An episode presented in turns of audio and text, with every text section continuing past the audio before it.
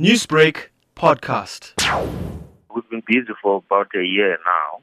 Last year, we started with the first phase of the investigations where we arrested 15 people, including the mayor eThekwini. It was just a culmination of those investigations where we added an, a further seven individuals. Some of them, they are representing their companies. In another separate case, there were eight officials from the municipality as well that were also arrested for fraudulent activities at the weighbridge just outside Durban in Springfield. It is an issue that we have been looking at. We have a special task team. It's called the Clean Audit Task Team that has been formulated to look into the matter specifically for eThekwini, and we are happy with the progress that has been made so far. Brigadier, exactly what have these officials been arrested for? Well, we are looking at issues of fraud, corruption, and money laundering, violation of the Municipal Act. In our first phase of our investigations, we did mention that there was tender that was issued for 208 million. We are making accusations that there are people who were actually the money that was the 208 million was dispensed to those companies fraudulently. Some of these companies were used as front to be able to siphon money out of the municipality itself.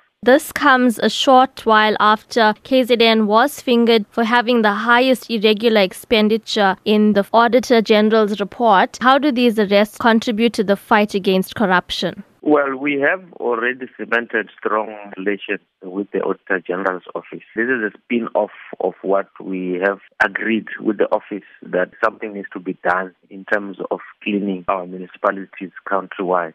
KwaZulu Natal is not the only province that we are concentrating on. There is Free State that we have a special team, a similar team that is also dealing with all the fraudulent activities and the corruption that is taking place at different municipalities in the Free State. We are also eyeing other provinces as well. Now, Brigadier, to what degree do anonymous tip offs from the public assist the Hawks in handling cases where they are not aware of? Well, it helps us a lot. It has been helping us a lot. It's not only that we are dealing with these investigations out of our own. We have received the reports where there are people who call in, and we make sure that the information that we receive is treated with strict confidentiality. The identity of those tipsters need to be protected at all times.